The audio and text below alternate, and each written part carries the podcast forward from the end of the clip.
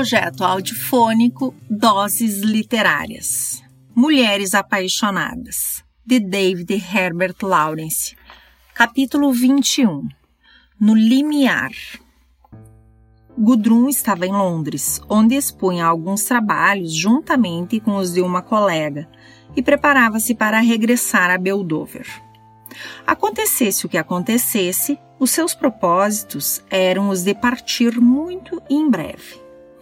De Winifred Crich recebeu, entretanto, uma carta, ilustrada com desenhos da mesma. Dizia assim: meu pai foi também a Londres consultar médicos e isso fatigou-o bastante. Foram de opinião de que devia repousar muito, de maneira que passa a maior parte do tempo na cama. Trouxe-me um adorável papagaio de porcelana de Dresden e também um homem lavrando e dois ratos subindo por um tronco, tudo de faiança, estes últimos de uma fábrica de Copenhague. Para mim foi o melhor presente, mas os ratos têm brilho demais, embora sejam muito bonitos, com a cauda delgada e comprida. Brilham quase tanto como se fossem de cristal. É vidrado, naturalmente, mas preferiria que brilhasse menos. Gerald gostou muito do homem lavrando a terra. Tem as calças rasgadas e está ao lado do boi. Suponho que é um camponês alemão. As cores são cinza e branco, a camisa branca e as calças cinzentas, mas tudo muito brilhante e muito puro. O senhor Birkin prefere a moça sentada debaixo de um espinheiro florido, com um cordeiro e com narcisos pintados na saia. Está na sala de visitas. Mas é uma coisa estúpida. O cordeiro não se parece em nada com um cordeiro, e a moça também tem um ar estúpido. Quando volta, querida senhorita Brangwen? Tem feito muita falta aqui. Estou enviando um retrato que fiz de meu pai sentado na cama. Diz ele que espera que não nos tenha esquecido. Querida senhorita, estou convencida de que não. Venha depressa para desenharmos furões, que são os bichinhos mais adoráveis deste mundo. Poderíamos esculpi-los também em madeira de azevinho, brincando em um campo coberto de folhas. Combinado? São tão encantadores. Meu pai disse que nós podíamos construir um estúdio. Gerald acha que fica bem por cima das cocheiras. Bastava abrir janelas no telhado, o que é coisa simples. A senhorita ficaria aqui o dia inteiro e nós viveríamos no estúdio como duas artistas de verdade. Assim como aquele homem que está no quadro do vestíbulo. E com a lareira e muitos desenhos nas paredes. Gostaria de ser livre e viver livre como uma artista. O próprio Gerald disse ao papai que só um artista é que é independente, porque vive no mundo que ele próprio cria. Gudrun percebeu por esta carta quais eram as intenções da família Crich. Gerald queria prendê-la ao ramerrão doméstico de Shortlands, e a irmã servia-lhe de biombo. O pai, que não via outra coisa senão a sua Winnie, tinha muita confiança em Gudrun para salvar a sua menina. E Gudrun admirava-o pela sua perspicácia. A aluna, além disso, era realmente uma promessa. Gudrun estava satisfeita com ela e até disposta, se lhe dessem o estúdio, a viver em Shortlands. Detestava a escola, queria ser independente. Se lhe proporcionassem os meios, trabalharia livremente, esperando os acontecimentos com perfeita serenidade. Interessava-se de fato por Winifred e teria imenso prazer em compreender melhor a menina. Assim, no dia em que Gudrun voltou a Shortlands, os Criches autorizaram Winifred a preparar uma pequenina festa. Você devia arranjar um ramo de flores para oferecer à senhorita Brangwen, sugeriu Gerald à irmã, todo sorridente com a ideia que tivera. Não, protestou Winifred, isso é bobagem. De forma nenhuma, é uma delicadeza muito comum e muito simpática. Bobagens, exclamou a pequena com toda a, a naturalidade da sua idade. Contudo, o alvitre agradou-lhe e desejou pô-lo em execução. deu uma volta pelos jardins e pela estufa, examinando cuidadosamente as flores eretas nas suas hastes. E quanto mais olhou, mais desejou formar com elas um ramalhete.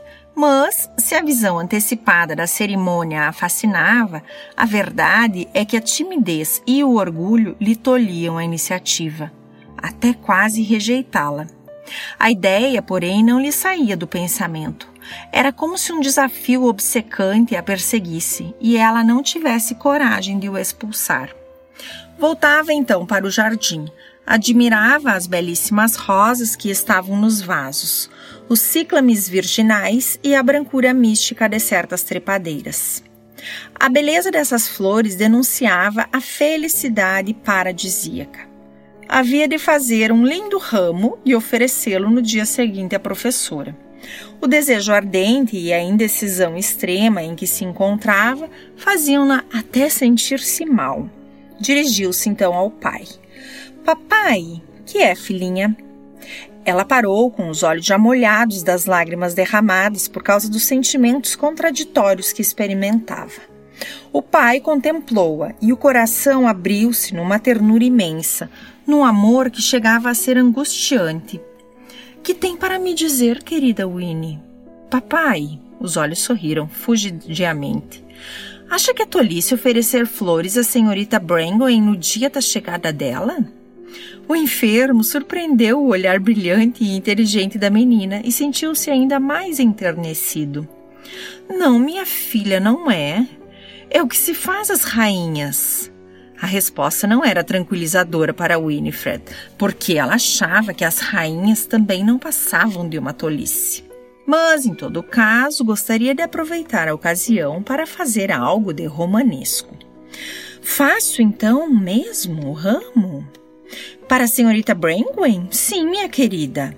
Diga ao Wilson para colher as que você quiser. A menina teve um sorrisinho sutil e inconsciente, antegozando a surpresa. Amanhã é melhor. Sim, amanhã, concordou o pai. Agora dê-me um beijo. O Winifred beijou-o em silêncio e saiu do quarto. Deu ainda uma volta pelo jardim e pela estufa. Informou o jardineiro do seu projeto de forma senhorial, simples e peremptória, e mostrou-lhe quais as flores que queria. Para quem são? Perguntou Wilson. Preciso delas, foi a resposta da menina. Entendia que criados não devem fazer perguntas. Sim, menina, entendi. Mas é para enfeitar qualquer coisa ou para mandar para longe? Quero oferecer um ramalhete. Oferecer? Quem vai chegar? A duquesa de Portland? Não. Não? Pois bem, vou arranjar um lindo ramalhete. É isso mesmo que eu quero, um lindo ramalhete. Sim, senhora. No dia seguinte, Winifred, vestida de veludo prateado e com um majestoso apanhado de flores na mão, esperava no quarto de estudo, impaciente, o regresso da professora. A manhã estava úmida, as flores recendiam-lhe bem debaixo do nariz, ramos de flores de estufa que lhe davam a impressão de um archote. E Winnie julgava ter também um incêndio no coração, feito de um fogo novo e singular. O sabor da aventura perturbava-a como um tóxico. Finalmente, viu aproximar-se Gudrun, e correu a prevenir o pai e o irmão, que, rindo da ansiedade e da seriedade da menina, acompanharam-na ao vestíbulo. O criado foi logo abrir a porta e desembaraçou a recém-chegada do guarda-chuva e da capa impermeável. Os de casa esperavam, dentro, o ingresso da visitante. Gudrun vinha corada pela ação da chuva e do vento. Os cabelos estavam soltos em caracóis desobedientes. Era como que uma flor desabrochada pelo temporal, rosa aberta naquele instante a emitir ainda o brilho e o calor do sol. Gerald estremeceu ao vê-la tão bela, como se não a conhecesse ainda. Usava ela um vestido azul de tom suave e meias vermelhas escuras. Winifred avançou com solenidade, ao mesmo tempo digna e espalhafatosa. Muito prazer em torná-la a vê-la, declarou. Aqui estão estas flores para a senhora. e ofereceu o ramo. Para mim? Exclamou Gudrun. Ficou uns instantes perplexa, depois corou mais ainda e pareceu então deslumbrada por uma onda de alegria. Os olhos de brilho estranho ergueram-se para o velho Crich, depois para Gerald. E este, mais uma vez, experimentou uma perturbação, como se aquilo fosse muito forte para ele, como se o calor daquele olhar o inflamasse.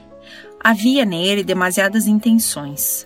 Gerald não suportava tamanho resplendor. Desviou o rosto, sentindo, porém, que não teria forças para fugir à tentação.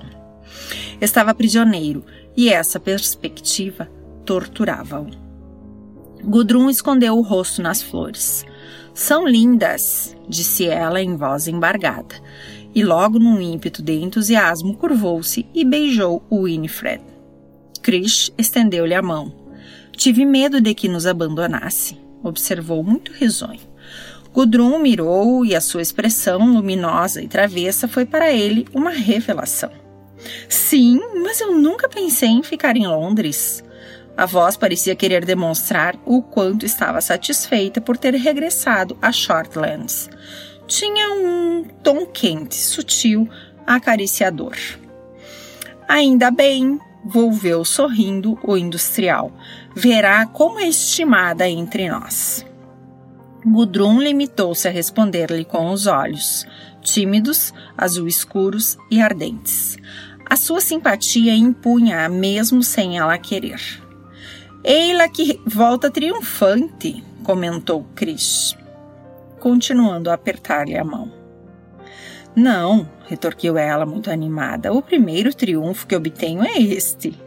Ora, ora, não seja modesta, não é verdade, Gerald, que lemos as notícias nos jornais?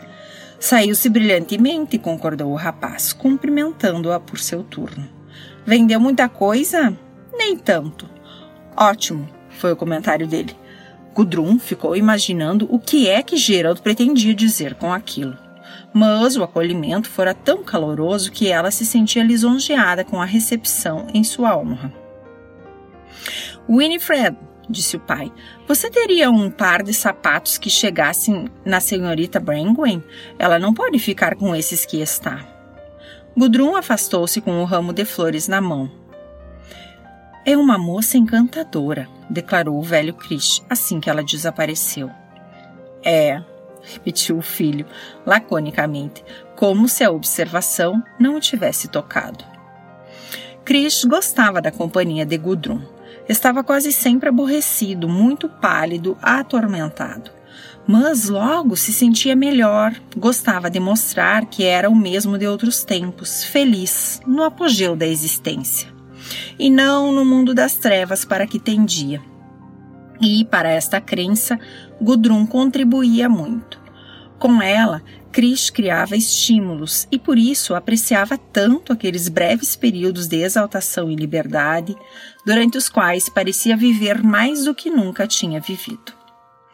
A artista ia visitá-lo na biblioteca da casa, onde Crich jazia estendido, com as faces cordeceira e os olhos obscurecidos, como se nada visse.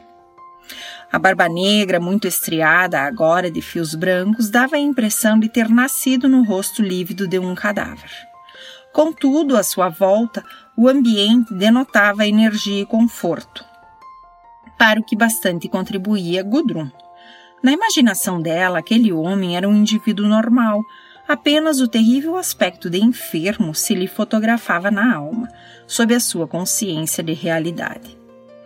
Bem sabia a jovem que, apesar de toda a sua disposição, os olhos de Crich permaneceriam vazios e obscuros, como os de um morto. — Ainda bem que veio, senhorita Brangwen, disse ele, vendo-a entrar, depois de anunciada pelo criado. — Thomas, traga uma cadeira para cá. Admirava, cheio de prazer, aquela fisionomia suave e juvenil, que lhe trazia a ilusão da vida. Thomas, traga um cálice de xerês e uma fatia de bolo. Não, obrigada. Ao pronunciar essas palavras, percebeu que o doente, ante a recusa, pareceu piorar. Gudrun sentiu que nunca o devia contrariar. Sorriu, logo a seguir, um sorriso cheio de malícia. Não gosto muito de xerez, explicou ela, mas tomaria outra bebida, talvez. Não lhe agrada o xerez, outra coisa? Que temos aí, Thomas? Porto, curaçao. Prefiro curaçao, disse Gudrun, olhando confiadamente para Crich. Então, Thomas, curaçao. Alguns biscoitos? Aceito. Não estava com vontade, mas percebeu que devia aceitar. Muito bem. Esperou que ela se instalasse na poltrona com o cálice e os biscoitos, parecendo muito satisfeito. Falaram-lhe no projeto? Começou ele com certa excitação. O do estúdio para Winifred, em cima da estrebaria. Não, respondeu Gudrun, fingindo-se admirada e com um ar um tanto zombeteiro. Ah, pensei que Winnie lhe tivesse dito isso na carta que lhe escreveu. Escreveu, sim, mas julguei que se tratasse apenas da ideia dela. Gudrun sorriu com malícia e indulgência. O doente também sorriu envaidecido. Ora, essa é um projeto sério. Há um quarto muito razoável sobre o teto da cocheira e pensamos em convertê-lo em estúdio. Foi uma excelente lembrança, exclamou a artista, cheia de entusiasmo. A ideia daquela água furtada transformada em estúdio parecia-lhe encantadora. Gosta, então? Então vou mandar iniciar os trabalhos, declarou o industrial. Acho magnífico para Winifred e é, com certeza, o que ela precisa, se quiser trabalhar a fundo. É preciso haver um estúdio, senão nunca se passa de um amador. A senhorita acha? Sim, é claro, mas espero que o partilhe com Winifred. Agradeço-lhe a amabilidade. Gudrun já estava ao corrente de tudo isto, mas era preciso mostrar-se grata, modesta, como que vencida. Já se sabe, o que mais me agradava era que deixasse a escola e aproveitasse o estúdio para trabalhar, muito ou pouco, segundo a sua vontade. Olhava para Gudrun com os seus olhos sombrios e vagos. Ela retribuiu com expressão agradecida. Aquelas palavras vindas de um moribundo eram tão sinceras, tão naturais, que pareciam ecos através daquela boca quase fria. Quanto ao ordenado, posso pagar-lhe o mesmo que recebe na escola? Não quero vê-la prejudicada com a troca. Oh! Exclamou Gudrun. Posso fazer muitas coisas na nova instalação e ganhar assim muito dinheiro. Acredite. Muito bem, continuou ele, contente por se sentir um benfeitor. Veremos tudo isso mais tarde. Não se importa de passar os dias aqui? Com um lugar para trabalhar, não, disse Gudrun. Nada pode ser melhor do que isso. Fala sinceramente. Crich estava realmente satisfeito, mas sentia-se cansado. Gudrun pressentiu que a semiconsciência sombria e terrível da dor e da destruição final se apoderava outra vez daquele corpo envelhecido, e que a tortura reaparecia em seus olhos vagos e sem luz. Levantou-se discretamente e murmurou: talvez deva dormir um pouco. Vou procurar o Winifred. E saiu, prevenindo a enfermeira de que o deixara só. Dia após dia, a energia vital do enfermo ia decrescendo mais e mais, e a morte aproximava-se inevitável, para desfazer o último laço que o prendia à terra. Mas o laço estava ainda apertado, não cedia facilmente. A vontade do moribundo não fraquejava.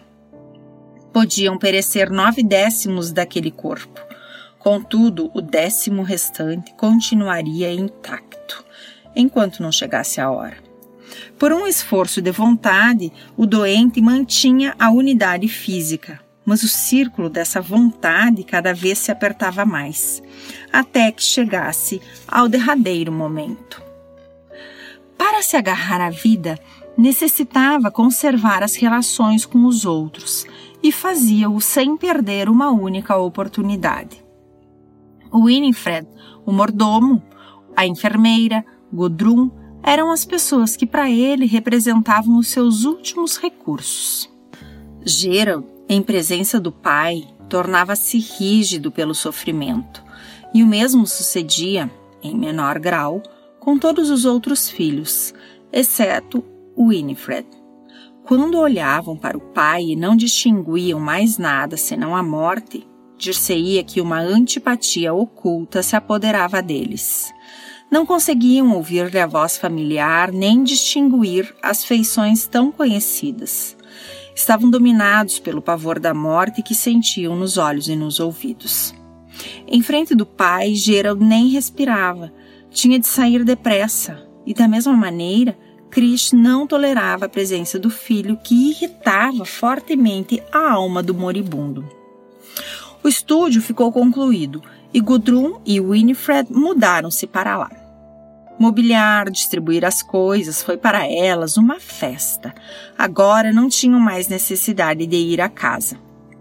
Passavam lá a maior parte do tempo e as próprias refeições eram saboreadas ali.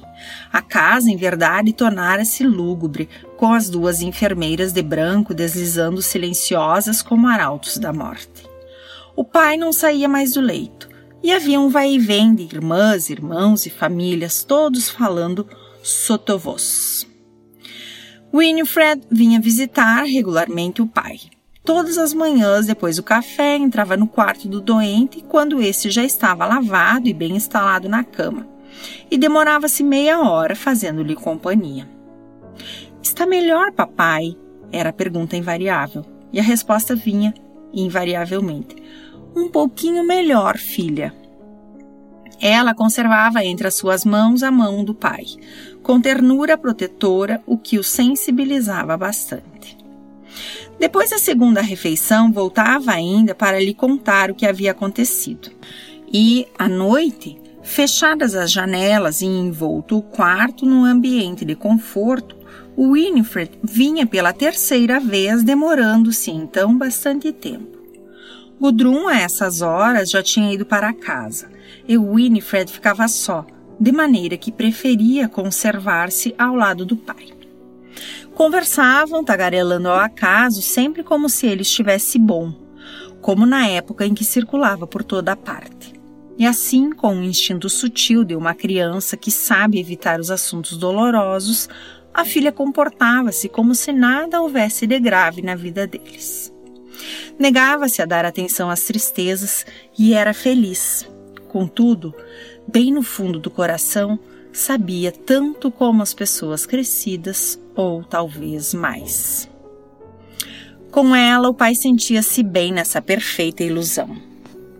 Todavia, ao ficar só, recairia no desânimo da destruição iminente. Aqueles momentos, entretanto, eram deliciosos, embora as faculdades mentais diminuíssem com o esgotamento das forças. E a enfermeira, então, levava o Winifred para fora do quarto, a fim de que ele não se cansasse mais.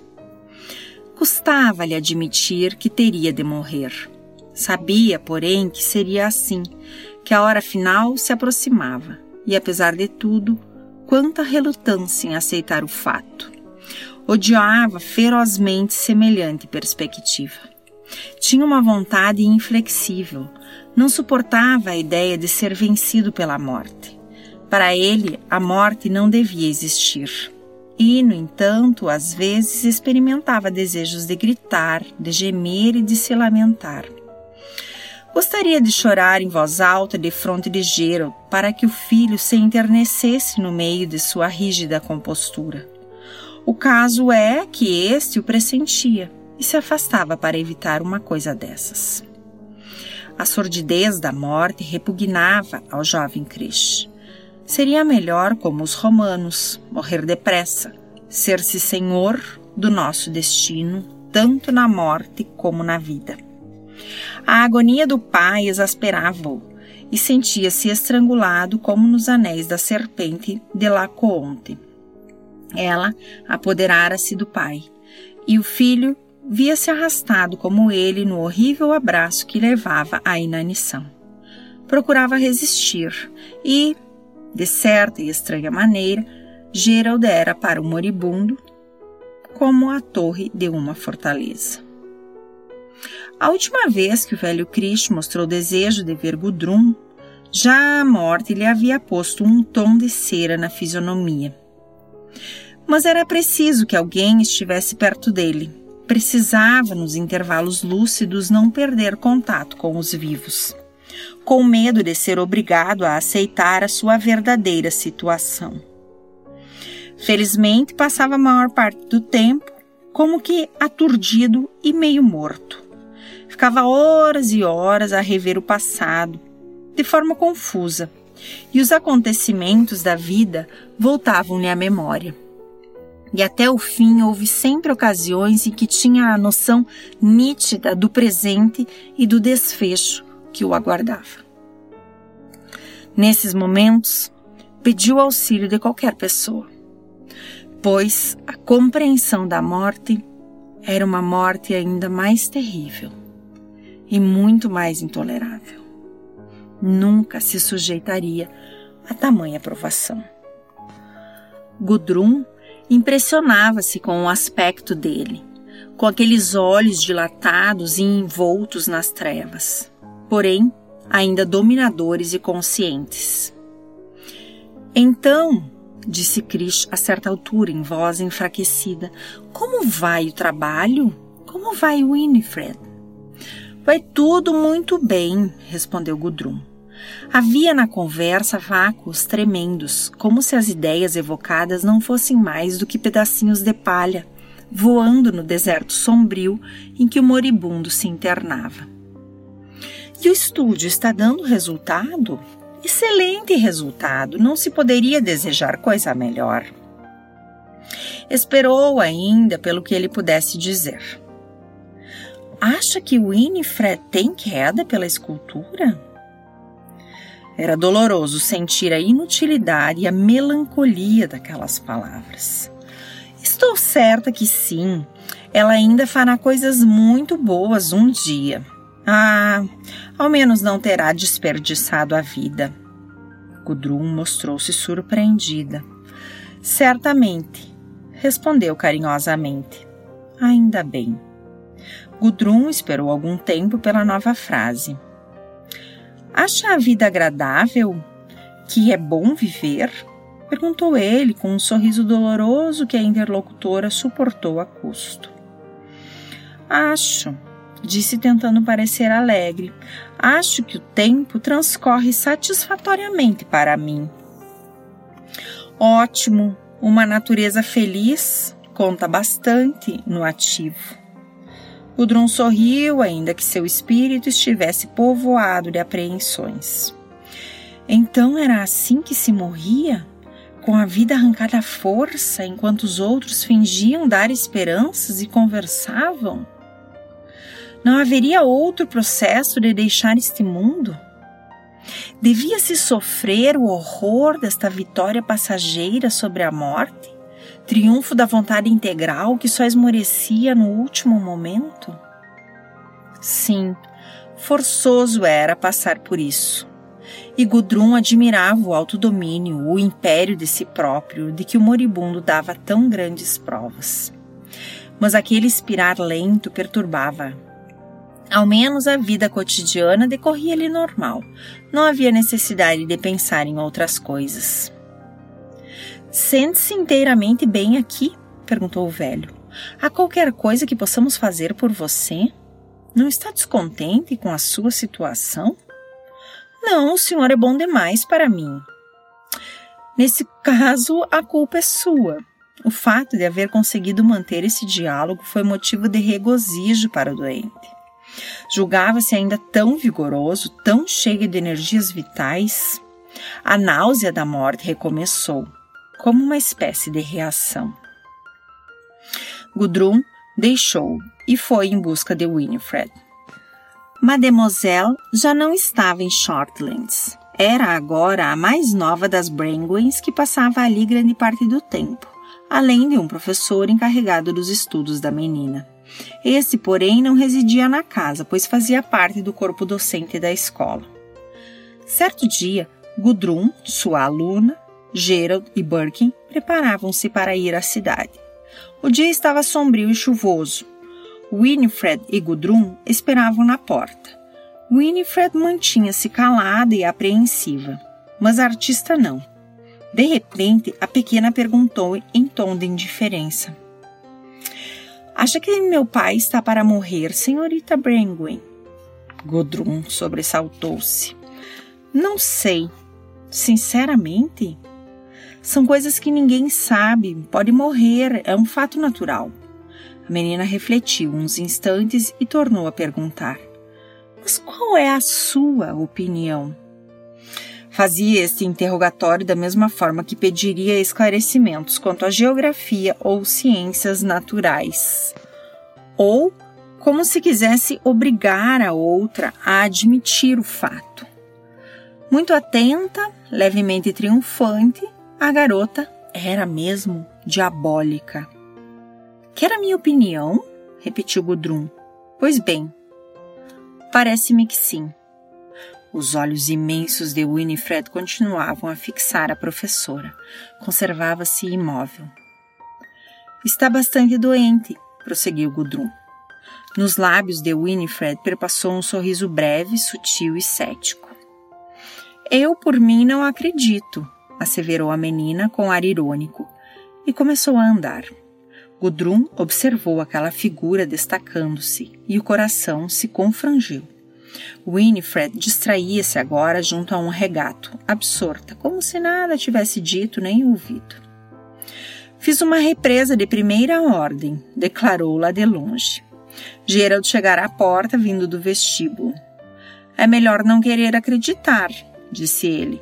Gudrun fitou-o e os olhares dos dois encontraram-se em mútua compreensão. Sim, é melhor, confirmou ela. Olharam-se novamente e nele brilhou uma chama trêmula. Acrescentou então: Uma vez que Roma tem de arder, dancemos ao menos durante o incêndio. Gudrun ficou um tanto embaraçada, mas recuperou inteiramente a presença de espírito, replicando: Sim, sempre é melhor dançar do que chorar. Também me parece. E ambos experimentaram o desejo secreto de deixar as coisas correrem e pôr os instintos à solta, desenfreadamente, de maneira brutal e licenciosa. Apoderou-se de Gudrun uma sombria e estranha paixão. Considerou-se forte de mãos tão rijas que seria capaz de, com elas, rasgar o mundo em pedaços. Lembrou-se das liberdades impuras dos romanos, e o sangue principiou a escaldar em suas veias. Desejava isso, sabia-o bem, isso ou qualquer coisa semelhante. Ah, se tudo o que havia nela de ignorado ou oculto viesse alguma vez à superfície, que resultado orgíaco! Que satisfação para os seus sentidos! Ansiava por tal. Estremecia sempre que se aproximava daquele homem que estava agora ao seu lado. Ele recordava a tenebrosa devassidão que a devorava por dentro. Ambicionava entregar-se com ele àquele misterioso frenesi. Por momentos, Gudrun teve a clara percepção do seu anelo. Distinguia-o verdadeiramente com o mais puro realismo. Mas varreu tais ideias do pensamento, dizendo: Podemos ir andando até a casa do porteiro, ao encontro de Winifred. Tomaremos o carro lá. Vamos, concordou o rapaz. Encontraram Winifred admirando uma ninhada de cachorrinhos brancos. Ergueu a cabeça e exibiu uma expressão de contrariedade ao encarar Gerald e Gudrun. Não estava com vontade de vê-los. Olhem! Exclamou. Três cãezinhos recém-nascidos. Marshall diz que esse lhe parece perfeito. Não acham encantador? Mas a mãe é mais bonita. Voltou-se e acariciou a cadela. Linda Bull Terrier branca que se mostrava pouco à vontade junto da dona. Queridíssima Lady Crich, disse a pequena, você é bonita como um anjo caído do céu. Anjo, anjo, não se acha suficientemente boa e bonita para subir ao céu, Gudrun? Sim, todos vão para o céu, especialmente minha querida Lady Crich. — Vem aqui, senhora Marshall. — Chamou menina? — perguntou uma mulher surgindo à porta. Chamaremos a esta Lady Winifred. Não fica bem? Diga a seu marido para chamá-la Lady Winifred. Mas acho que não podemos, é um macho. Ah, que pena! Ouviu-se o ruído do automóvel que se aproximava. Lá está Rupert! E assim, exclamando, correu até a porta. Birkin vinha guiando o carro e parou defronte deles. Estamos prontos, disse-lhe Winifred. Vou sentar na frente, perto do senhor. Posso? Não vai mexer-se muito e cair lá fora? Não, ficarei quietinha. Prefiro sentar-me ao seu lado, Rupert. O motor vai aquecer os meus pés. Birkin ajudou-a a entrar. Achava interessante deixar Gudrun e Gerald sozinhos no banco de trás. Quais são as novidades? Inquiriu Gerald, enquanto o carro rodava. Novidades? Repetiu Birkin. Sim. Gerald olhou para Gudrun, sentada ao lado dele, e acrescentou com um sorriso malicioso. Gostaria de saber se já o posso felicitar, mas não consigo que ele responda nada definitivo. Gudrun corou profundamente. Felicitá-lo por quê? Falou-me em casamento, foi pelo menos o que deu a entender. A jovem estava cada vez mais ruborizada. Refere-se a Úrsula? Indagou em tom de desafio. Sim, é verdade, não é? Acho que não há nada resolvido, respondeu ela, friamente. Continua tudo na mesma, Rupert? A respeito de quê? Do casamento? Sim. Qual é o problema? Perguntou Gudrun. Birkin relanceou o olhar para o banco de trás, cheio de irritação. Qual é? O que quer dizer com isso, Gudrun? Oh, fez a moça decidida a intrometer-se, já que os outros tinham começado. Não me parece que ela queira aceitar qualquer compromisso. É um pássaro que aprecia sua liberdade. A voz de Gudrun ressoava clara como um tambor. Lembrou a Rupert a voz do velho Brangwen. Tão forte e vibrante lhe pareceu. E eu, retorquiu Birkin, risonho, mas categórico, quero um contrato. Não me contento com o amor, principalmente o amor livre. Esta saída fê-los rir. Por que motivo tal declaração em público? Gerald ficou um momento pensativo, satisfeito com o episódio. Não se contenta com o amor? Perguntou a Rupert. Não, gritou o outro. Ora, isso é requinte excessivo. Tornou Gerald. O automóvel rolava agora sobre um terreno enlameado. Mas o que se passa realmente? Perguntou, voltando-se para Gudrun. Isto foi dito numa espécie de intimidade que indignou Gudrun. Considerou-se ofendida, deliberadamente insultada. Ele não devia intrometer-se com a vida particular dos outros. — Que se passa? — repetiu ela, descontente.